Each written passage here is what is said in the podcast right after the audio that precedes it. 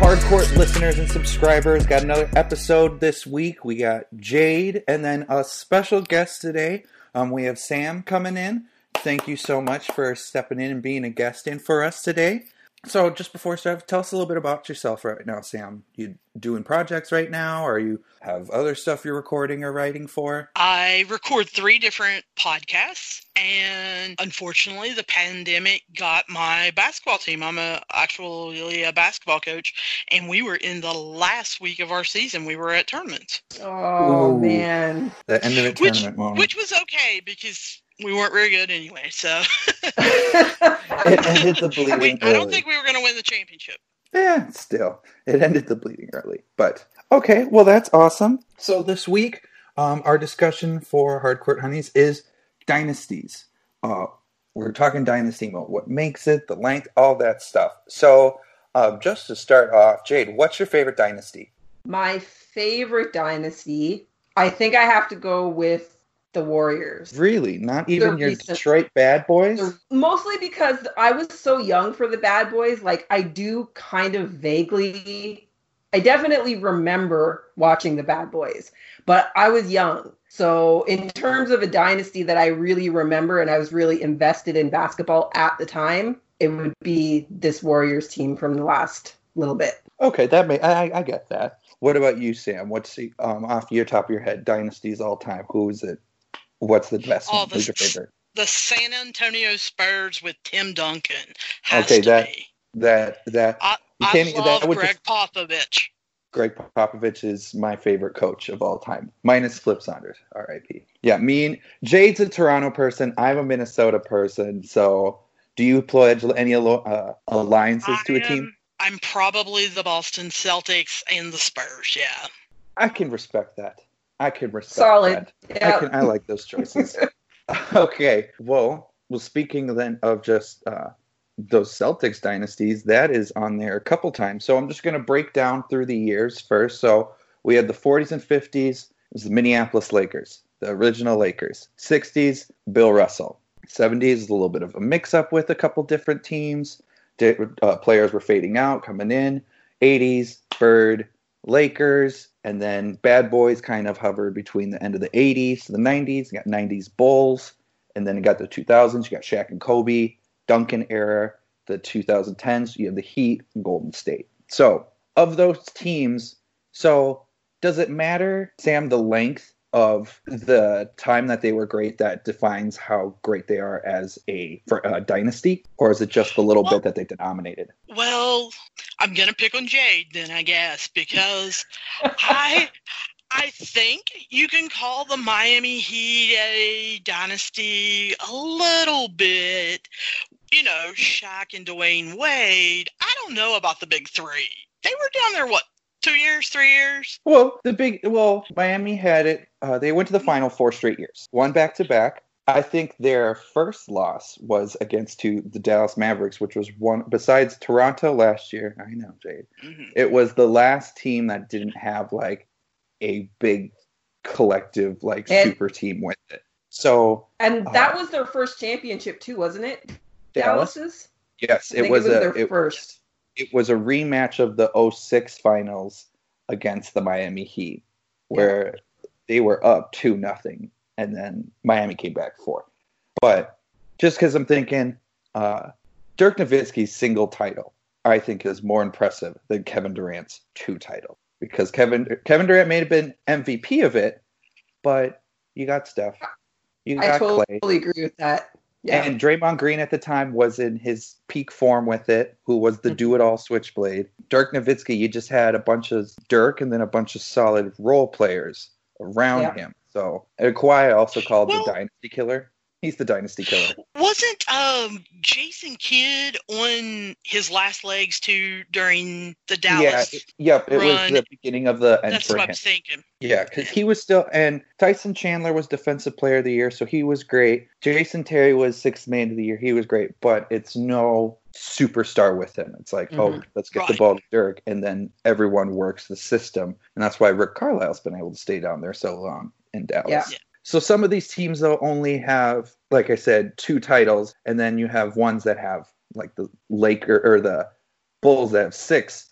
do titles, Jade, outweigh how significant they were as a dynasty? That's difficult because the number of titles a team has been able to get consecutively or in a bunch of them in a, in a short period of time has changed with the way that the league is played. Right. So if you look back at the 50s, late 50s into the 60s, Celtics, they had 12 finals appearances and 11 championships in 13 years. So like when you're when it comes to dynasties is like that's pretty damn hard to beat. But at the same time, I think it was easier to maintain being a dynasty over a long period of time in that era of the NBA than it is now. There's not really any such thing as career players anymore. Yeah. Nobody gets drafted to a team and stays in that team. And then that used to happen consecutive years. You would get a player and they would stay and they would stay and they would stay and they would stay. And you get to build on that. So I think because there's so much movement in the league anymore, I've kind of had to adjust how I think about how impressive a dynasty is because it's just such a different environment than it used to be. And also the those Celtics teams, there's 12 teams in the league. There's Right. not too many other teams that you're once you have that set team, oh well, they're going to be that great team for the next few years because there's not that much competition around it. Right, So- exactly. And then with you, Sam, does a dynasty team have to have a bunch of superstar players with it, or does it can it just be in like an organic thing where it's just like, oh, these players just mesh super great together? I think because of when I was born and how I was brought up, I think I still think oh it has to happen organically and be put together not a group of players going on vacation and saying oh by the way the next time we all are available let's get on this team you know Right. and I think I think that's what has my viewing the last couple years of the NBA has went down just a little bit because I think of of that. It's not watching players grow and develop, it's watching them move and combine almost. hmm Yeah, it's more of a game. It's it's how are we going to fit the puzzle pieces together rather than how can I grow my team where I am. And that's one of the big reasons for me when it comes down to the GOAT conversation, it's always going to be MJ over LeBron because Totally agree. joining two other superstars doesn't put you at the top of my list over someone who said, I'm going to make my team better. I'm going to put everyone on my shoulders. And not to say that Jordan didn't have great help. He had great help, but he didn't have a big three. No big three.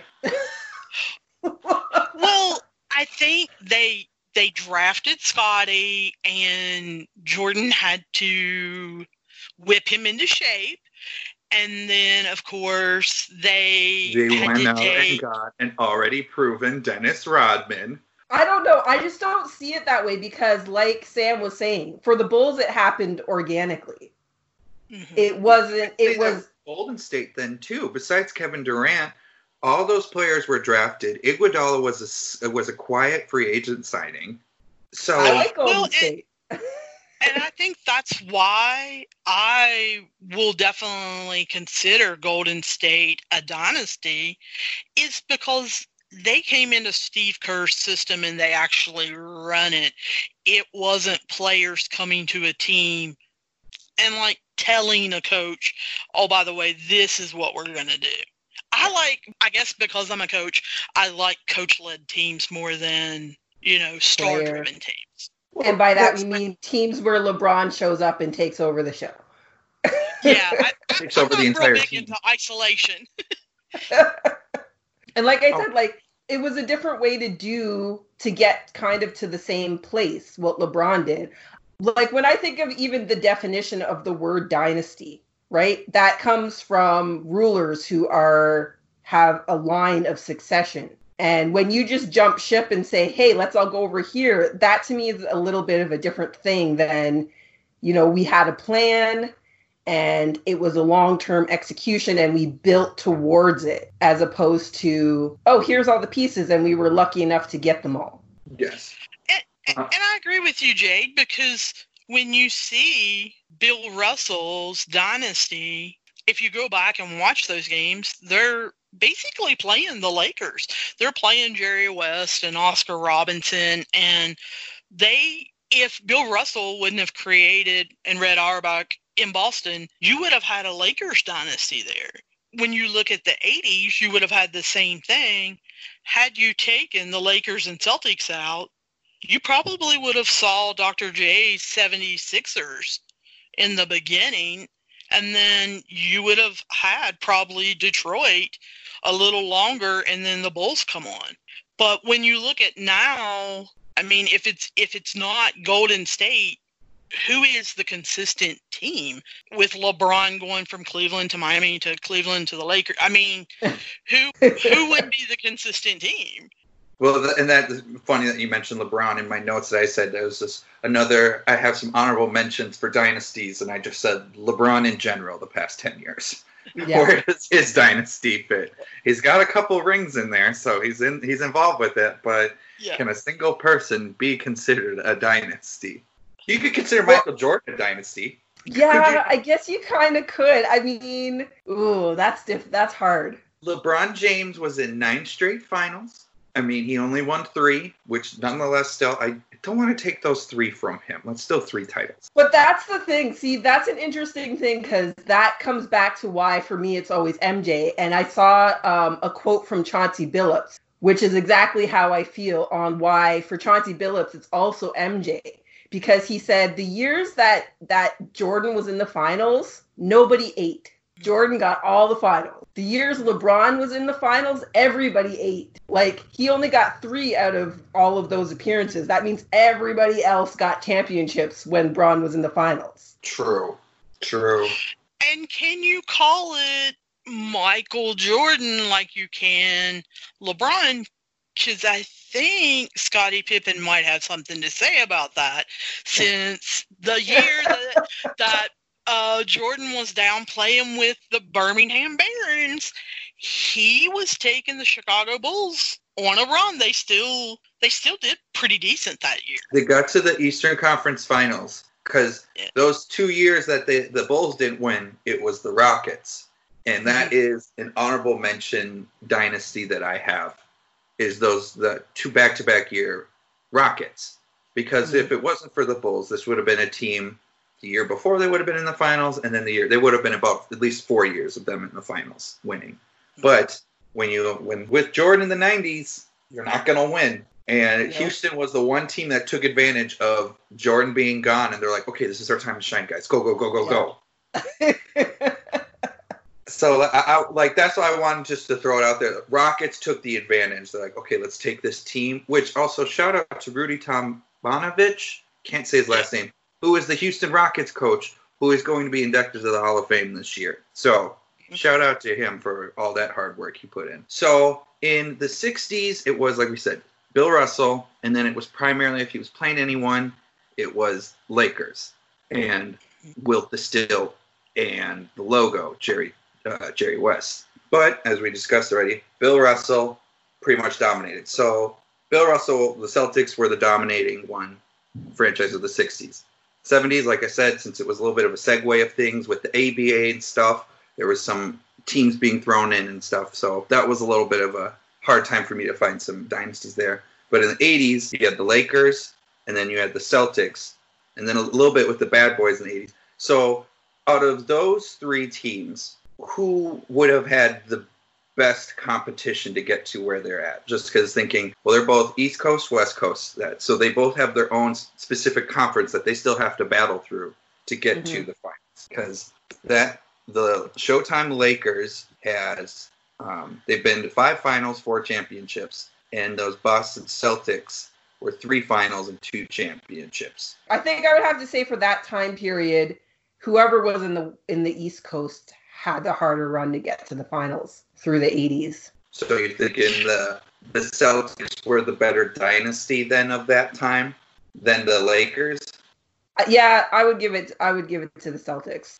Okay. And I think that the Celtics did have to go through, like I said in the beginning, they were going through the Philadelphia 76ers, if I'm remembering right, with Dr. J. Moses and, Malone, too, a young Charles Barkley and well, and then towards the end was the Detroit Pistons coming up and and them having to face them. But I think when you look at it, LA may be the actual better team and dynasty because I mean you have Magic in the very beginning his rookie year playing center for when Kareem Abdul-Jabbar gets hurt. And you have people leaving and coming and going. You have James Worthy and then uh, AC Green taking his place, and different people like that coming through. So I don't know. I mean, it pains me to say being a Boston Celtics fan, but I almost think the Lakers were the better team, maybe, because like you said, they had to go through um, Charles Barkley when he was at Phoenix. They had to go through the Utah Jazz with John Stockton and Karl Malone. One of my all-time also- favorite duos. Really? Yeah, and they had, Ugh. they had Yeah. Gary Payton. God. They had Gary Payton up in Seattle too. Yep, Gary Payton in Seattle too. So But I, then- I can honestly say that I think it wasn't my favorite year, but that was one of my favorite teams that I've actually gotten to, to see in person was Kobe Shaq, Gary Payton, Karl Malone, and that crew when they were with the Lakers uh, in early 2000. It- Yep. That was that was pretty unbelievable. Kobe was going through the rape trial then, but it so it wasn't a good year, but that could have been an outstanding all-time team. that was the team that took out my Timberwolves. Don't get me started on that mm. team I mean, one of the many, many teams that have taken out your Timberwolves. Is that what you meant to say? But this specifically hurts because it was the last time we were significant, and also if there is a rival for Minnesota Timberwolves fans, it's the Lakers because five of those titles belong in Minnesota. Five of them belong in Minnesota. Uh, I don't care what okay. Anyone said those were won in Minneapolis. Philadelphia Warriors should have one hanging there because it was one in that city. See, I was gonna say that it feels like the Lakers are so unliked that every fan base would say they're the rivals, but you definitely have an extra claim This, this on the is, rivalry. this is I have to give you that. like this is the closest thing that the Timberwolves have to a rivalry. That's how insignificant we are. Like no one cares about it. So, so a Timberwolves fan have to fabricate some form of way to get motivated to see a team be like, oh, it's that team. We're still gonna lose, but let's put up a fight.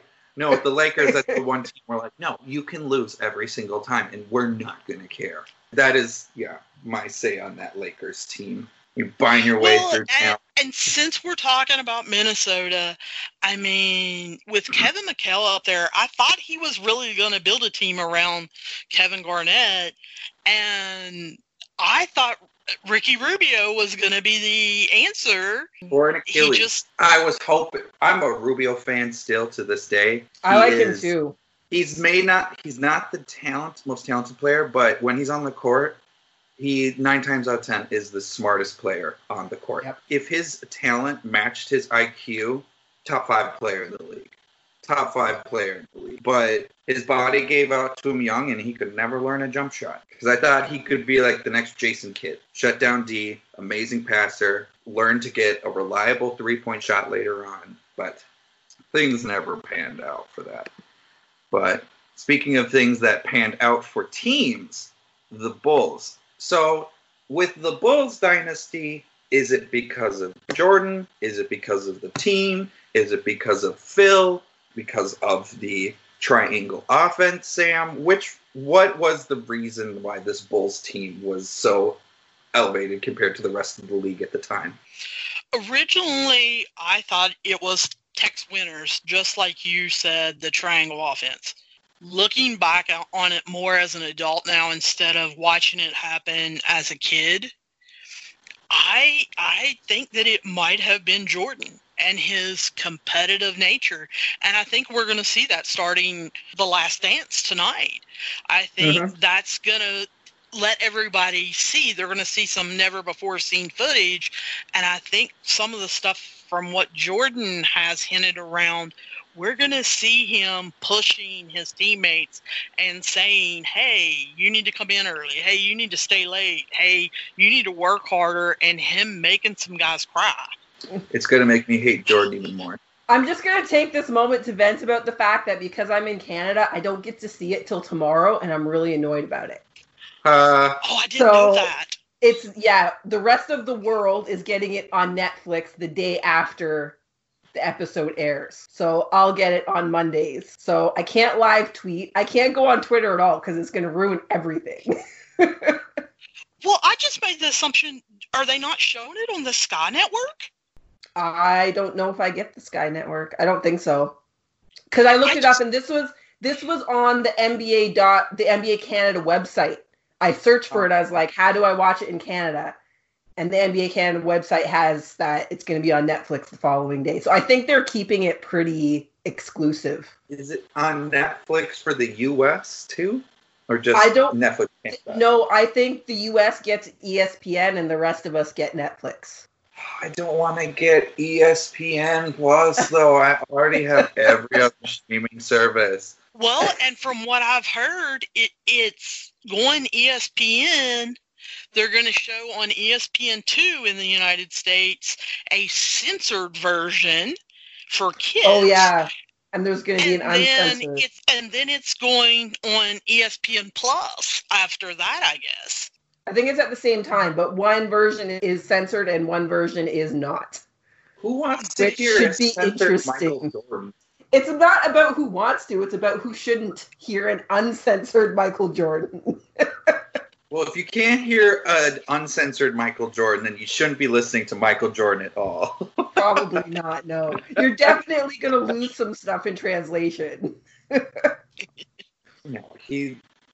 Like I said, I think this is going to shine a whole new light on people for Jordan, and it's going to divide them even more. Of, oh, he's great. To also, wow, he's a jerk. That's the thing about a lot of people that don't separate the player from the person. I always feel very separately about the player and the person. That's why I can say LeBron James is an amazing basketball player. I don't like him. Kevin Durant, amazing basketball player. I don't like the guy. So for me, that's another thing with Jordan. He's on that list too. I know he's not a stellar person. He hasn't been a stellar person all the time. But that for me is separate from what he did on the court. And also, he did say Looney Tune World, so That's true. I gotta give him that quiz. Yeah, him- he has to definitely get some points for that. Oh yeah, by the way, um, Sam, there is a whole conspiracy theory that I came up with a couple weeks back in our episode. Um, the reason why Jordan was gone for two years wasn't because of his gambling issues, not to play baseball, but it's so they could have the setup for the Space Jam movie. And then also Oh. because Bill Murray wanted to be in a movie, a basketball movie. And that's why it was NBA, Warner Brothers, Bill Murray, all getting in their hand in that because Bill Murray's a lifelong Chicago Bulls fan. So they're getting their hand mixed with it. Looney Tunes were trying to have a comeback with everything. No, it's it's all there that I made up. And is that the reason why there hasn't been a Space Jam 2? Because they can't get a player to take off and go play baseball? Well, now they had to wait just for a time so all the players could record. So like this is the perfect timing for it, just because no one can do anything. So they were just waiting for all of everyone just to get ready to be in it. But Okay, yeah. so what you're Amy. saying what you're saying to me right now is either the geniuses behind Space Jam 2. Yes, I'm Mhm. being facetious with the use of the word genius. no, you're right. Either caused the pa- a global pandemic or were able to predict a global pandemic. Is that what you're trying to say to me right now? Yeah. Have you heard of shadow government? Have you? Like you know, Warner Brothers is right up there, with, like Comcast and Disney. That's like, ooh, let's get this going. And kind of to segue just a little bit, Yeah. I do not wish this on him for years and years and years and years because I know in 2020 we have lost way too many people already. But I hope that Juanita, Michael Jordan's first wife, outlives him because I think she will enlighten us on a lot of things that we don't know such oh, as the gambling and money and all of that. right Ooh. because non-disclosure gotta- agreements gotta go get the away when involved. somebody passes. Yeah, That's very interesting. That's very interesting. That no, yeah, the, always those deep cut stories that come out whenever someone passes. Be like, well, I have this story about. Well, I have this story about them. Be like, no, you guys don't have stories about them. You just wish you did. Um, but that's the ex-wife. Also, let's not let's not forget. This is very fresh in my mind because I binged uh, "Surviving R. Kelly" last night. That Oh, Jordan was friends with R. Kelly. Oh god. Why do you think he did the soundtrack for Space Jam? Once Yeah. again. Once Yeah. again. You know what? We're That one I'll buy. that one, that on one I'll buy, Taylor. Yeah. This is the next. This is the next theory that you guys are going to be seeing on TV. They're being like, "Where did this come from, and why is this real?" But so we shift over back to dynasties. Skip, step away from the Toon Squad dynasty. Um, so we go from the '90s, and then we start. I don't even call it the Spurs. I, I call it the Duncan dynasty, because each decade he played in, he won a title. So I say it's the Duncan dynasty, and then you have the Shaq and Kobe dynasty. So which dynasty, Jade, were you, or at least with those two, are more impressed with? The Shaq and Kobe with just the pure dominance that it had, or Duncan where the longevity of it? So I'm not gonna lie, my personal bias is definitely coming into play here. I, ever since I was a kid, was always like, Shaq's not as good as everybody says he is. I never got the Shaq hype. I have no patience for a professional basketball player who never learns how to shoot free throws. I was never that impressed with the teams that Shaq was on just because I I thought I also thought he was lazy. I didn't like his work ethic. So it's really hard for me to see past all of that to give credit to the teams that he was on. so I would have to go with the Spurs. And Sam, are you going to be throwing your Spurs bias with that, or are you going to? Yeah, I, I am because of the longevity of Tim Duncan, and he started off with the Twin Towers with David Robinson, Love that. and then ended up with the young kids, Tony Parker and Ginobili. I mean, I think we forget that he basically had Tony Parker, what, at 18, 19 years old, Mhm. teaching him the ropes in the NBA. And then the role players that they had come out through the years from, you know, Barry and Leonard and all of them. I think it was just amazing. And I think a little bit seeps in afterwards. Popovich has continued not at that level, but at a higher level, and Duncan with him being an assistant coach. And I'm kind of like Jade, even though Shaq was a dominant force, I like him better as a person than I do as a player. I think Yeah. all the businesses that he's involved in now and him being, The you know, general- a comedian and wanting to run for office and be a policeman and all I think that is hilarious. But as far as him being a player, I kind of agree. I don't know how much he truly really worked work at it. He Yeah. was he was like he couldn't have survived in any other era of basketball than the one that he was in. He got so lucky because in that era of basketball, he could get away with basically let me go and wait under the basket and that's all I have to do.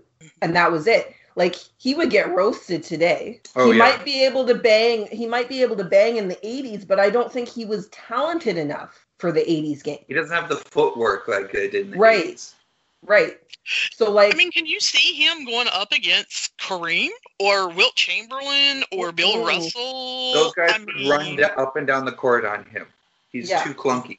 Like he literally was born at the only time he could have had a successful NBA career. hmm And I was a kid growing up. I played in the post, and when I would watch Shaq, I was just like, "Oh, this is a guy that just pushes everyone down and Yep. then dunks it."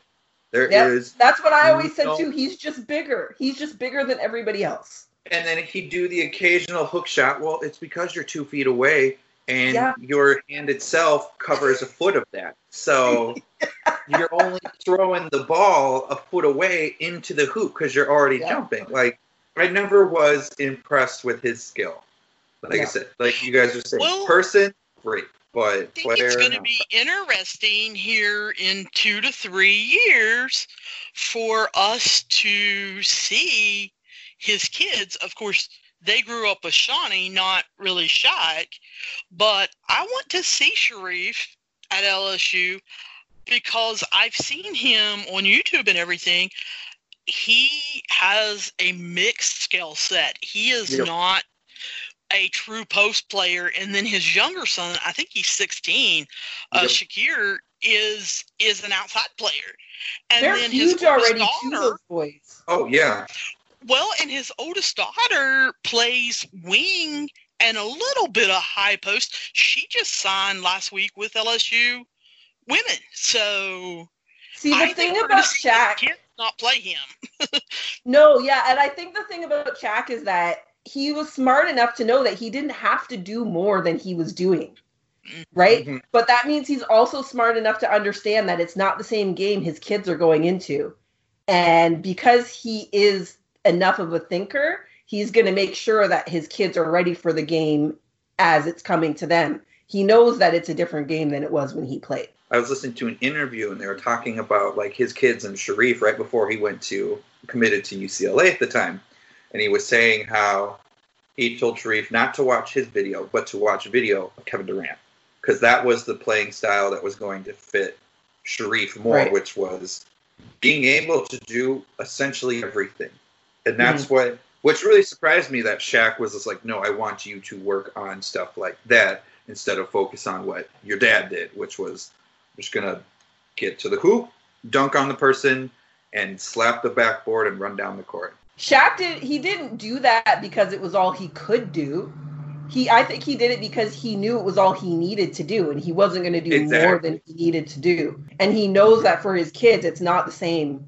It's a different No. it's a whole different thing. That you need to be able to do a little bit of everything. Well, and I talked to an assistant coach from LSU that had him, obviously, and Dale Brown basically went and found him on an army base, And he started playing basketball.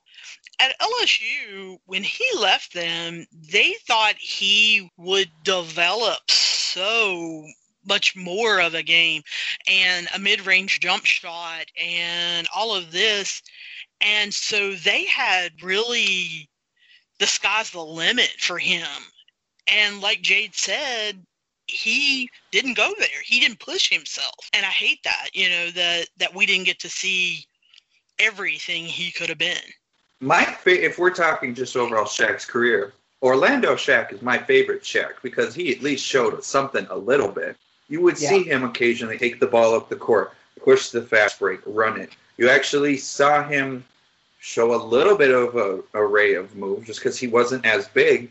And then once he got to the Lakers, he's the biggest guy in the league. He's just gonna walk over people. He got so Yeah. big where I was just like, that's not muscle anymore. That's just chunk. And I don't get how you Yeah. can be in the NBA and be working out every day and still be out of shape like that. That was a big thing for Pat Riley when he went to the Heat, which was you got to get in shape. You are not in shape. Well, and I think that's the reason why I'm choosing Duncan is because when you see them go head to head, you see Duncan stepping out to the short corner and hitting jump mm-hmm. That because thing, Shaq so- won't come out and guard him. You Yeah. see him coming out to the free free throw line and getting a high post pass because Shaq won't come out and guard him. And mm-hmm. you see that when he does, Duncan just blows by him and takes it to the hoop. Defense is too much work for somebody who's not conditioned well. Like all he could do was get up and down the court. There was no extra energy left to play defense. So, segue since we hit up the Duncan and Shaq and Kobe stuff. Uh, honorable mention is that I want to throw in is that 08 to 11 Lakers that were in the finals three straight years. First year they lost to the Celtics. Next year they beat the Celtics, and the year after that they beat Orlando, or else they might have switched those around. I don't know necessarily if it's full dynasty. I I kind of threw as an honorable mention just because of the stretch it had. It did have a lot of success, and there were some key players that were involved with it. It was a team thing. and the coach was great too with Phil Jackson again. So that's why I threw him in. Is it a real dynasty? More or less, but it hits some of the stronger points, I thought at least, of a dynasty. It's a little bit of a weaker one, but one that could be thrown in at least. But now we'll segue into the Heat, four straight years, getting two, and then you had Golden State, five straight years, pulling down three. So, Jade, with those two dominating league, who was more dominant? Because then at the East, the East has been weak over the past few years. Yeah. They're just destroying it. Golden State was making everyone look weak. Yeah. I still I I would say Golden State because being an Eastern Conference, there is no denying that LeBron had an easier road to get to the finals through those stretches than the Warriors did.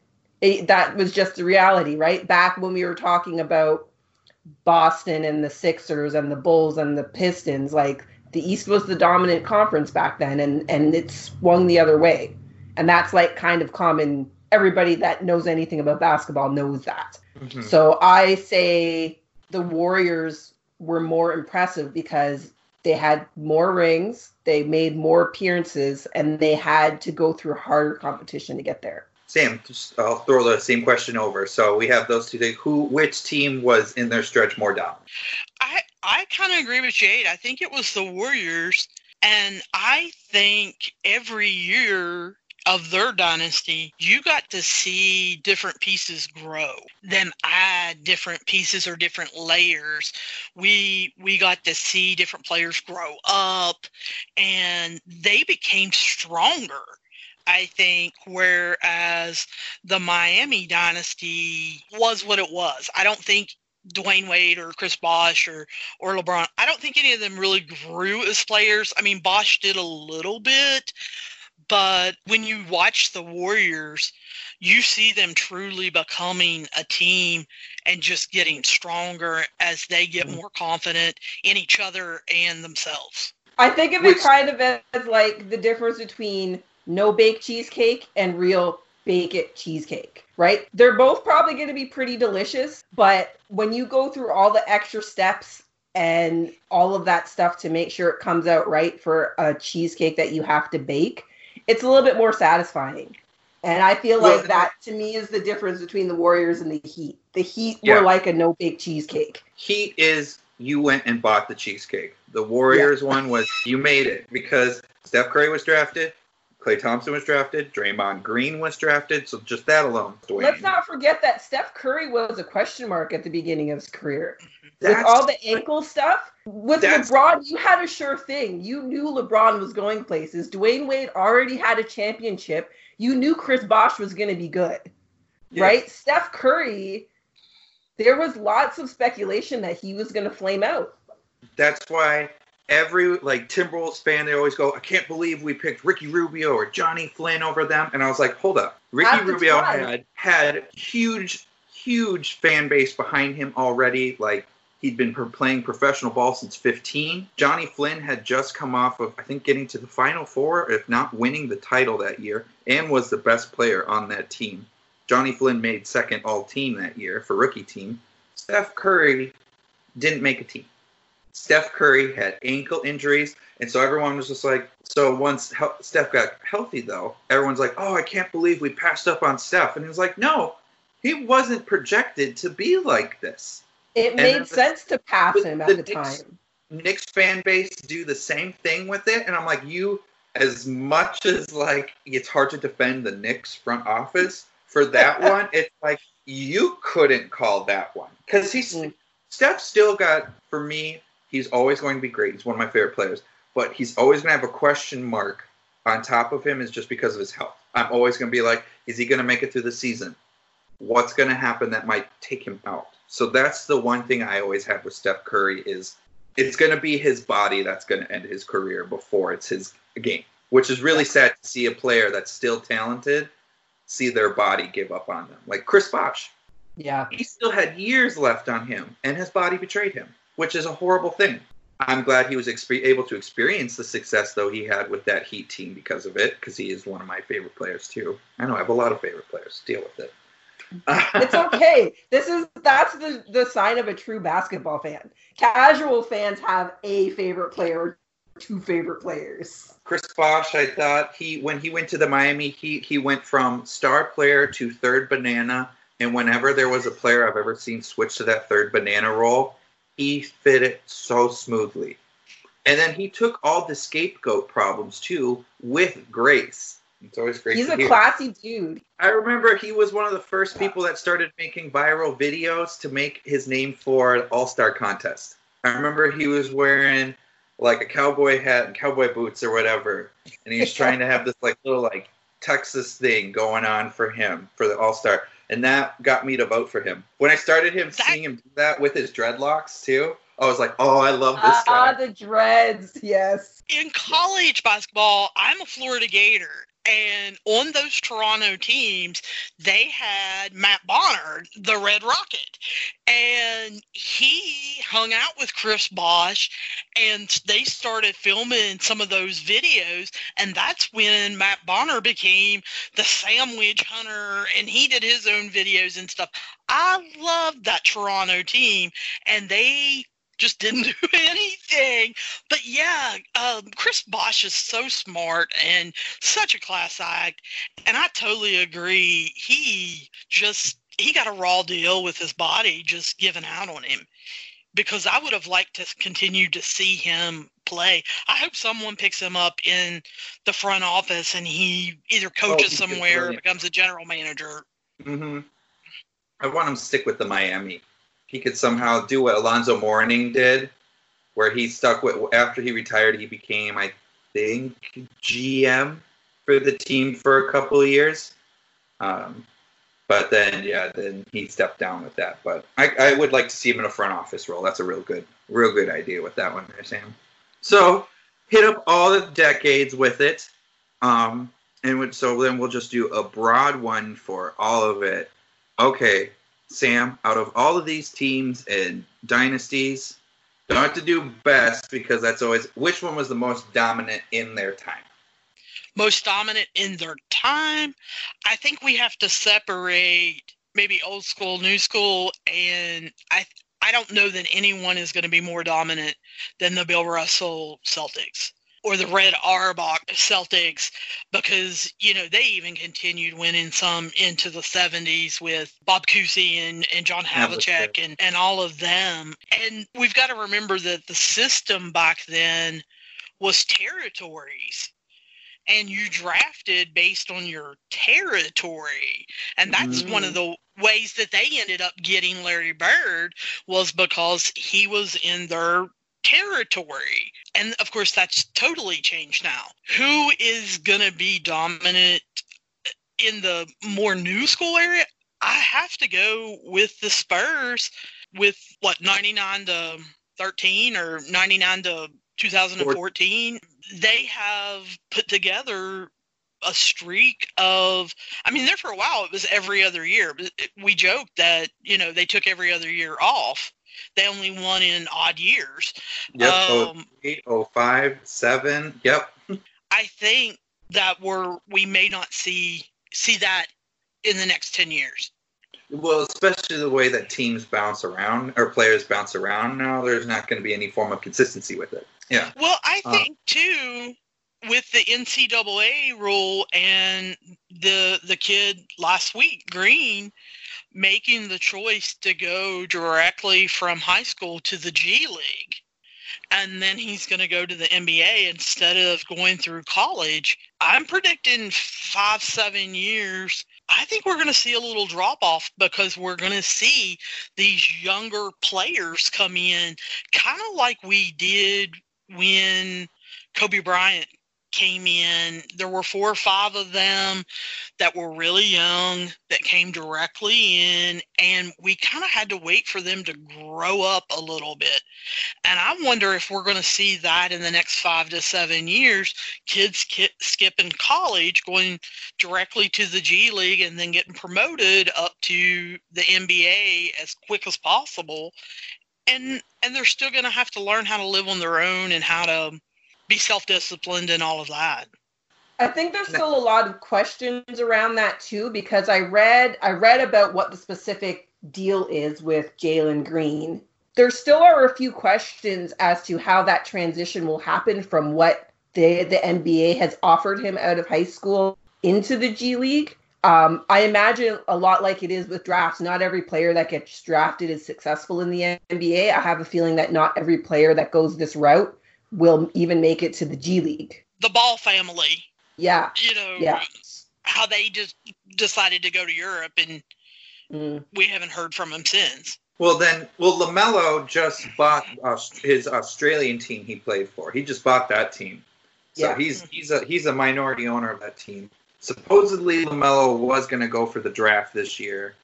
Um, considering how I- the season ended and everything, I don't know for sure how that's going to go. I don't think I've seen LaMelo's name come up yet. I just think it's been because I've been seeing all the hype of well, if the Knicks get the second overall pick, they should go grab LaMelo because oh, he's going to bring in fans again, regardless if he's good or not. It's oh, you have a ball person, you have someone re- related to LaVar. That's such a terrible reason to draft someone. I think the boys are going to continue to distance themselves from their father. Oh yeah, His game improved when he did. yep. His, I love I love ball. He's got potential still. Yeah. he worked on his form. He's got a good shot now. He's just got to now get a little bit more practice with it. And considering what he's had to rework his entire form, Which I have to assume his dad, who thinks he knows everything, was responsible for. oh yeah, def- if you see all there, the only person that had a good jump shot was Gelo, and he didn't. He stole in China.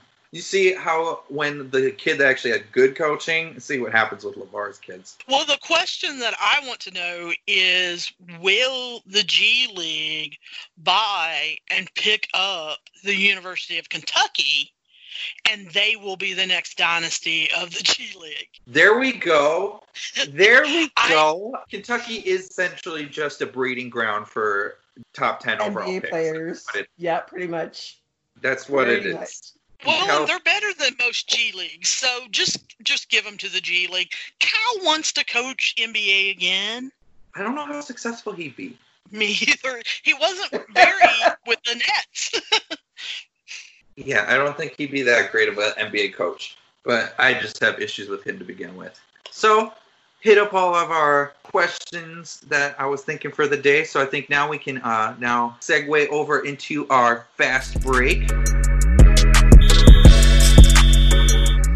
So I'll start off. Okay, Sam, least favorite key player on your favorite dynasty. Probably Ginobili from the Spurs. I know, but I I just couldn't get into him. I I liked him, but I just bad. preferred Tony Parker off over him. Now I liked him a lot better when he became the sixth man. Would he be considered the greatest sixth man?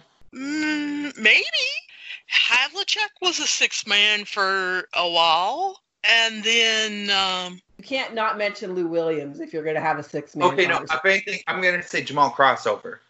Vinnie that played for the Detroit Pistons that they called him the Oh. microwave when he come in. Vinnie.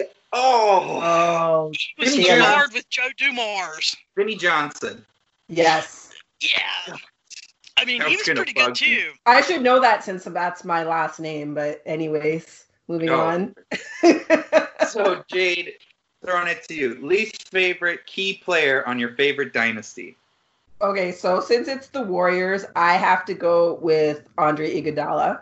Um, I never really liked him, and I, I shouldn't say I didn't like him. I was indifferent to him while he was on the Warriors, but then this year on the Grizzlies, sitting out instead of playing, that just rubs me the wrong way.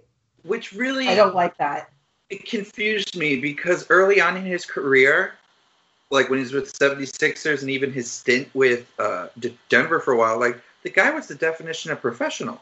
hmm And so, and like even in Golden State, same way. And then when he did this, I was like, oh, you sipped too much of that success Kool Aid. That's what I said too. He got those rings and his head got big and everything went out of perspective. And like when I think about the way the Grizzlies were playing before everything shut down, I just think, what if he had been playing too? What if his veteran presence had been in that locker room to help move the team along? Not to mention what he's capable of on the court. Would have been even higher in the standings than they were, which was already a surprise. So I'm like, why wouldn't you want to be part of that? I don't, I'll never understand that. Hey, he wasn't going to get 30 mil for two years. Well, that's true. You're not going to get 30 million two years from the Grizzlies when you can No. go do that in Miami. But but that's the thing though. Like still why not play? If everybody Of knows you wanted still to be- trade, everyone knows you wanted to trade, they agreed to it and they were working on it, you could still be a professional and not want to be where you are. Perfect example, Kyle Lowry. Kyle Lowry did not want to be a Toronto Raptor when he got traded. Right? And now he but it. he is a professional and he said i'm still going to do my job i'm still going to do my job if but for that attitude he wouldn't have a ring now It helps that DeMar DeRozan helped him in so much, and they were so That's so true. close.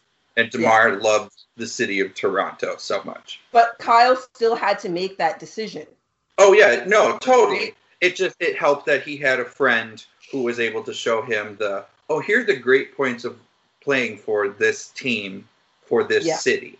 So, but I, yeah, I get what you mean. Still, he had to adjust from that. Okay, so uh, we'll next question. Favorite key player on least favorite dynasty, Jade. oh geez you're going deep on the fast break questions lately taylor I know. my favorite player on my least favorite dynasty first i have to pick a least favorite dynasty and that's hard for me because i like good basketball so it's hard to have a least favorite excellent basketball team okay did we the boston with their big three did they get mini dynasty props Yes, the Garnett, Paul Pierce, Ray Yeah. Allen one. I just didn't feel like they did it for that long. i agree with that but since they get honorable mention that makes it easy for me because i cannot stand paul pierce Okay, there we go. Paul Pierce. We got the truth. No, wait a We minute. Are we doing out of the least favorite or most favorite? You said This is- favorite player on your least favorite dynasty. Yes, favorite Damn it, you're confusing me, Taylor. I will say Chris Bosh on Miami then. So Chris Yep. Bosh for Miami. Okay. Uh, Sam, same confusing question for you. Favorite key player on least favorite dynasty? I am choosing the same dynasty, but different player. I'm going Udonis Ha- Haslam. Um, absolutely loved him. Felt he was the glue of that team and of the Miami organization from Pat Riley on. Yep. He is the he's one of those players where we're gonna see his jersey retired in the American Airlines Center in Miami just of what he did for the franchise. And how well, he- and he's from Miami. Yes, I mean, exactly. he grew up in Miami. Okay. And last question. If you could go play with any of these dynasties, which team would it be there, Sam? I would have to say that it's the Boston Celtics of my childhood, the one that my dad made me watch uh, because they were so fundamental. Uh, Larry Bird, Kevin McHale, Robert Parish, Dennis Johnson, and Danny Ainge. I mean, I can still name True the starting Danny five, even even though I was a youngin. Bill Walton. There's your, another six man that was pretty good. They were so fundamentally sound that my dad definitely didn't care to tape those with the VCR and wear me out with them saying, This is how you play in the post. This is how you pass. This is how you shoot. So I would definitely want to go relive that, I guess, from my childhood. Jade, what about you? Which which dynasty team would you want to play for? I think it would be the Warriors. It has very, very little to do with basketball. I think I would get along really good with Steph Curry's wife and we'd be friends. So It has nothing to do with basketball. It has purely Are y'all going to exchange everything about it. recipes? absolutely. I'm a exchange total foodie too. She's Canadian, so Oh, she. Oh, okay. Well, there you go. Yeah, then you can from- talk about she's from maple syrup. outside of Toronto. Were you a fan of the Raptors when Dell Curry was still there? Okay. I because the Raptors were a team were not a team when I started on basketball. I am a late Raptors fan. I've only Oh, been you're- watching them for seven seasons. Oh, okay. Gotcha. Gotcha. I was still a Pistons fan. Ah, okay. Okie dokie. Well, hit up all that stuff today. Anything, Sam, that you want to plug for yourself one last time before we let you go? Because we know you got some things that you got to be doing too, late a little bit later. Yeah, unfortunately, I have a, a meeting and that I have to run to, but uh, you guys can can catch me on West Virginia Overtime, which is a podcast, and we have a Facebook page and a Twitter page uh, dealing with high school sports. And the podcast is about coaching tips and motivational uh, quotes and how to get your teams ready. And then um, I follow pro wrestling. I've just recently gotten back into it, and I do wrestling overtime. So you guys can catch me there on my podcast there, or again on the Facebook, um, Instagram, Twitter. All right, hear that, listeners? Do all that for you. Sam, if you got to dip out, thanks so much. We'll let you go hit up I that meeting. it. Thanks Yeah. for joining Thank us. you. And Jade, you got anything else to say before we head out today? Uh, voting is still live for the ERSCA All Star race that is happening in a few weeks. So make sure you head over to bellyupsports.com. You can get your votes in there.